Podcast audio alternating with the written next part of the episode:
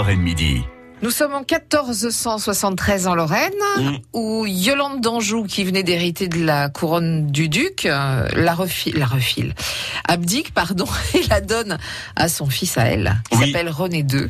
On Oui. en est là. Oui. René II, bien connu quand même, comme duc de Lorraine, Eh puisque quatre ans plus tard. euh, Alors elle va connaître le, le début du règne de, de son fiston, hein, euh, Yolande. de René II. Oui, oui, elle va connaître aussi la bataille de Nancy puisqu'elle est morte en 1483. D'ailleurs, pour euh, euh, la petite anecdote, euh, euh, comment elle a été l'objet. Alors, elle a été beaucoup appréciée au 19e siècle. Je sais pas pourquoi. Euh, Il y a eu pas mal de livres. Il y a eu un opéra sur Yolande. Ah bon? ouais, dans lequel elle est présentée comme la fille du roi René, comme une belle princesse aveugle, Ah dont bon, le chevalier, euh, dont, dont le Non. comte Ferry II est tombé amoureux. Voilà. Ah ouais. alors euh, c'est une. Alors il y, a y aussi une pièce de théâtre euh, par le dramaturge euh, euh, danois Henrik Hertz. Il y a donc le fameux euh, opéra. Alors quand même euh, un, un opéra en un acte de Tchaïkovski. Ah oui Eh ouais, enfin de, Pierre, de Piotr Ilyich Tchaïkovski, créé sur un livret de Modeste Tchaïkovski. Alors, j- Je peux pas être spécialiste non plus en opéra, hein. mais enfin lui, il a écrit carrément la pièce s'appelle Yolanta. Et puis elle a été l'objet d'un des premiers films euh, euh, muets en 1913, King's René's Daughter, la fille du La roi fille René. du roi René, mais qui Voilà. fut également la mère du roi René. Voilà, exactement. Et donc, euh, du coup, euh, voilà, elle a été présentée au cinéma. Donc, vous voyez, elle a inspiré pas mal de monde. hein. On sait quelque chose, elle était belle, elle était grande, Bah, elle était... si j'en crois les gravures, mais qui sont souvent pas d'époque, elle est plutôt jolie. Elle a, elle a le teint très pâle comme on aime à l'époque. Elle a les yeux noirs. Elle a les cheveux très noirs, ce qui est étonnant parce que son fils sera plutôt blond vénitien. Euh, Enfin, j'y connais rien moi en, en Oh, génétique, hein, mais bon, on va tout ça pour On dire que elle est pas trop mal. euh, Elle est même plutôt, plutôt jolie. Mais c'est vrai que euh, en France, elle, on l'a- tout le monde a oublié Yolande, Yolande Ah, de totalement. Lorraine. hein. Bah, à l'est, ils l'aiment bien. Donc René II Oui. de Lorraine tient sa couronne de sa mère et Oui. donc il tient la double couronne. Oui, alors d'ailleurs, il la tient en deux parties, parce qu'en 1473, il tient la couronne de sa mère, euh, puisqu'elle a hérité la couronne de René euh, Ier, qui l'a laissée, en fait. Enfin, euh, elle a hérité de la couronne de Lorraine, pardon, par sa mère Isabelle. Rappelons qu'Isabelle était toujours duchesse pleine et entière de Lorraine. Par elle-même, D'accord La couronne de duc de Bar, elle l'héritera en 1480 à la mort de son père, à elle, euh, René Ier.